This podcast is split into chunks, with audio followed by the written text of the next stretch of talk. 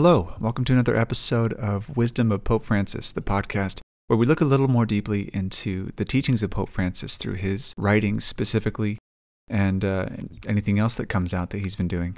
In this particular episode, there are going to be two things that I'm doing a little bit differently. In previous episodes, I've written out literally every word that I say in an episode, and then I basically read it. In this particular episode, I'm not doing that. I've got some loose notes that I'm going by, but mostly it's just kind of improvisation and speaking my heart off the cuff. I don't know if you're going to really enjoy that. I don't know if my audience is going to really like that style, but I'm trying it just to see how it goes. If you don't like it, please let me know. I can always go back to writing out every single word and being more concise with what I say. If you do like this format and you feel like my speaking is a little more engaging, please let me know as well, and I will continue to uh, do episodes in this sort of style. The second thing that's different about this episode is that whereas in previous episodes we've been going over Fratelli Tutti, which is Pope Francis's latest encyclical, I thought it was important to uh, go over something today that is really new and really fresh from Pope Francis. Just a couple days ago, he declared this coming year to be the year of Saint Joseph. And he wrote an apostolic letter about just the characteristics of St. Joseph, specifically um, him as a father, and how he's a model for us in the church. And I thought it was really important and really good to kind of go over that and sort of set Fratelli Tutti aside for this week and maybe come back to it next week uh, with chapter 3. St. Joseph is the foster father of Jesus in the biblical account. He is the husband of the Virgin Mary. And so he's a pretty important guy. He was hugely influential in Jesus' life. He was there as uh, Jesus grew up. And just as the Virgin Mary is considered sort of a mother figure to all Catholics in the Catholic Church, Joseph is considered somewhat of a father figure as well to the entire Catholic Church. In fact, Pope Francis specifically mentions how this is the 150th anniversary of St. Joseph being declared the patron of the Catholic Church. There is not a lot written about St. Joseph in the biblical account. He doesn't speak too much, he's very kind of quiet. Mostly, St. Joseph is known for his action. So, whenever God tells St. Joseph to do something, he just gets up and does it. For example, in the beginning of the Gospel account, the Lord lets him know in a dream that he needs to get up and leave for Egypt. The account says Joseph gets up and he packs up and the whole family leaves for Egypt. God tells him once he's in Egypt after maybe a couple years, hey, you can come back. Those who wanted to kill Jesus aren't there anymore. So what does Joseph do? He gets up and he moves. It's just, he is a man of action. Not a man of words, but a man of action. And he's always kind of in the background. So, with the backdrop of COVID 19, the backdrop of this pandemic especially, Pope Francis wants to bring St. Joseph sort of to the forefront of our minds.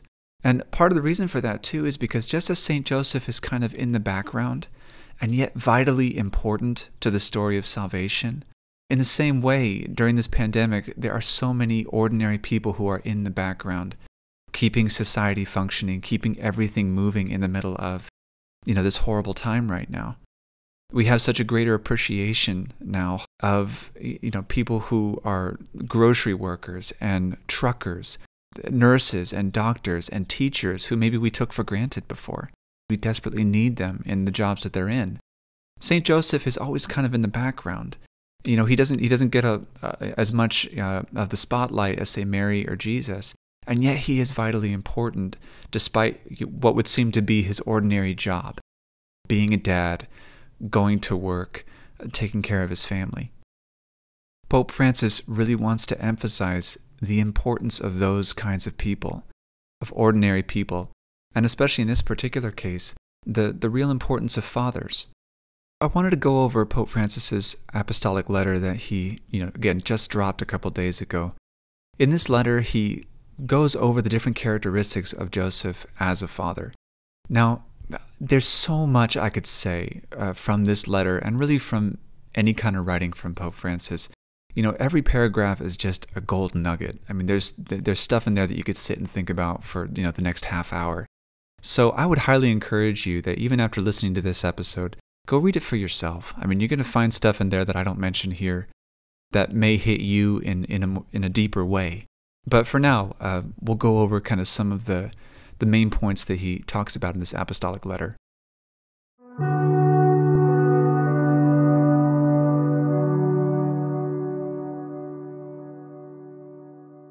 The first point Pope Francis makes about St. Joseph is that he is beloved by the Church. And I already mentioned this previously, but saints throughout the ages have really found uh, St. Joseph to be a saint that they want to cling to. Uh, he's become the patron saint of different orders in the Catholic Church. Uh, as I said, 150 years ago, uh, he was declared the patron saint of the entire Catholic Church. So he's he's truly loved by uh, both great saints and just the ordinary people of the Catholic Church throughout the ages. And this isn't surprising, right? Because I mean, he gave himself entirely to the work of raising the Son of God. You know, so it's he has a special place in the heart of the Church. The second way that Pope Francis describes Saint Joseph is to call him a tender and loving father. And I want to quote him here. He says, quote, As the Lord had done with Israel, so Joseph did with Jesus. He taught him to walk, taking him by the hand. He was for him like a father who raises an infant to his cheeks, bending down to him and feeding him. Pope Francis takes a very kind of interesting take on this. You know, he says St. Joseph must have grown up as a good Jew going to synagogue and listening to the scriptures tell of a God who was loving, of a God who was a father to Israel, and all those descriptions of God, you know, carrying Israel close to his bosom. And he really feels that St. Joseph must have had that kind of attitude toward Christ himself. So he must have shown that kind of tenderness to Jesus uh, in Christ's own frailty in Christ's own weakness as a vulnerable child.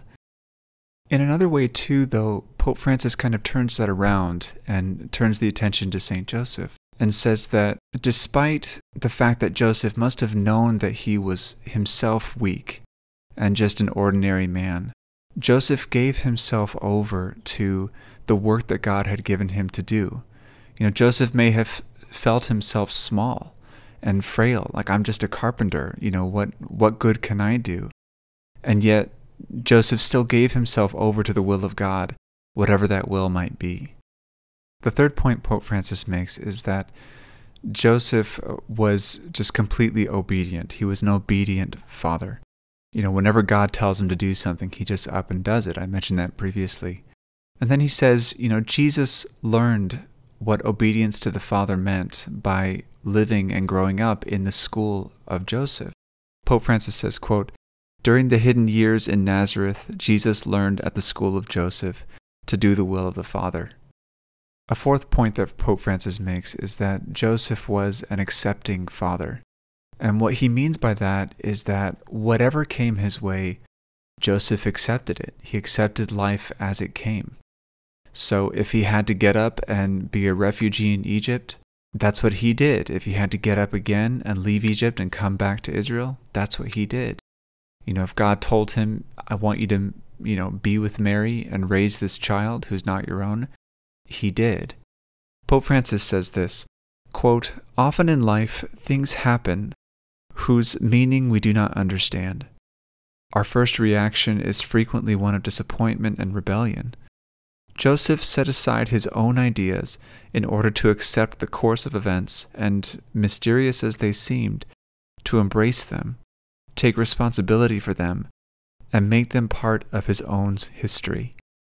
And Pope Francis really makes the point that this isn't just that Joseph is kind of resigning himself to the will of God, like, oh, well, this is what God wants, so I guess I'm going to do it.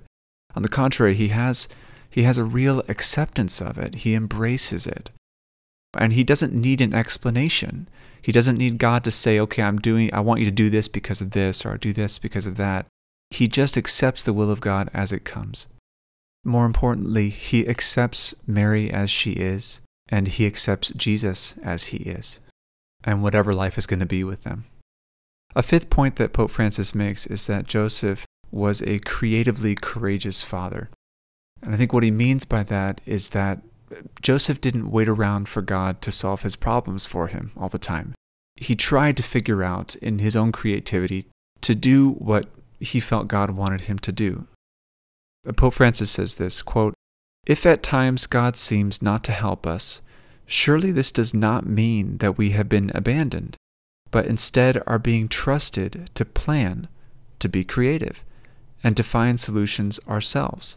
You know, he uses the example of the friends of the paralytic who tried to bring their friend to Jesus. If you don't know that story, there were these friends who had a friend of their own who couldn't walk, and they wanted to bring him to Jesus to be healed. But when they brought his friend, uh, they found a huge crowd around Jesus and they couldn't get to Jesus. So they got creative and they climbed on top of the house that Jesus was inside of. They pulled the part of the roof off and they lowered their friend who couldn't walk down from the from the ceiling right in front of Christ. Right? And that's that's the kind of thing that uh, Pope Francis is saying. He says, you know, Joseph was creatively courageous. You know, God said, go to Egypt. Okay, well, now he has to figure out how to get to Egypt. Once he's in Egypt, okay, Joseph, you have to go back. Okay, now he's got to figure out how am I going to get back. And he doesn't say, oh, you know, God, why don't you make a way? Why don't you do this? He, no, he says, God commanded this. God's going to figure this out for me. He's going to make things happen, but I've got to move. I've got to do something. You know, there's that saying that perhaps we are the answer to someone else's prayer. And in another way, perhaps we are the answer to our own prayer at times. The seventh point and the last point that Pope Francis makes is that Joseph is a father in the shadows. And I was a little bit confused about exactly what Pope Francis meant by this because he, he uses that term in a couple different ways. One way he uses that term is to say that, in a sense, Joseph was kind of the, the shadow of the Heavenly Father in Jesus' life. That, in a sense, Jesus' own Heavenly Father was being a father to him through Joseph was guiding him through Joseph, which is, which is just a, a very powerful thing in itself. But Pope Francis also makes a point in this section about what it means to be a father in general. A father is not someone who tries to force their child to become what they want them to be. And he uses this kind of this metaphor of of being chaste in marriage, so to speak. That the idea of chastity is supposed to get across the idea of I don't possess you, and I'm not trying to possess you. I just want to do what's best for you to allow you to become what you're meant to be. A couple great quotes from this particular section are these quote, In every exercise of our fatherhood, we should always keep in mind that it has nothing to do with possession, but is rather, quote, a sign pointing to a greater fatherhood. And here's another quote Fathers are not born, but made. A man does not become a father simply by bringing a child into the world but by taking up the responsibility to care for that child. Whenever a man accepts responsibility for the life of another, in some way he becomes a father to that person.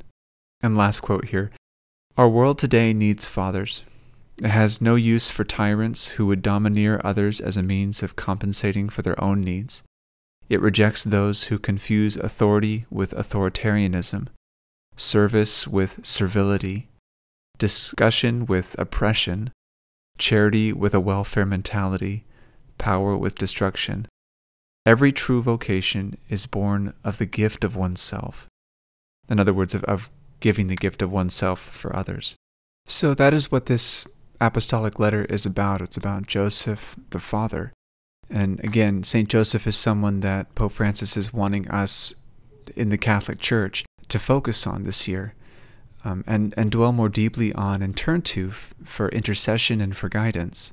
Personally, I'm really excited about this coming year and this emphasis on St. Joseph. This is probably the beginning of a lot of things Pope Francis is going to say on this subject.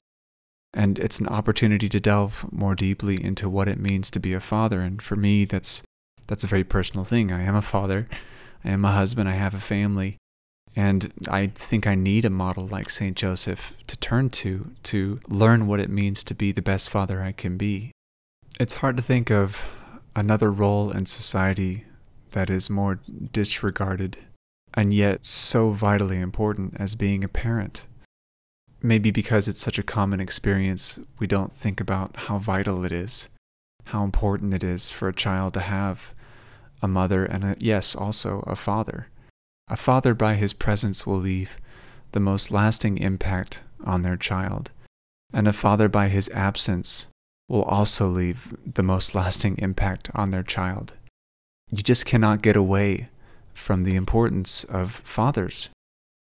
Well, that's it for this week. Thank you for joining me. I hope that you would read the apostolic letter that Pope Francis has put out. If there's anything you'd like to add to this conversation or anything that you disagree with about what I said, please go over to CatholicAnonymous.blog and let me know. I'd love to have a conversation over there. Until next week, God bless.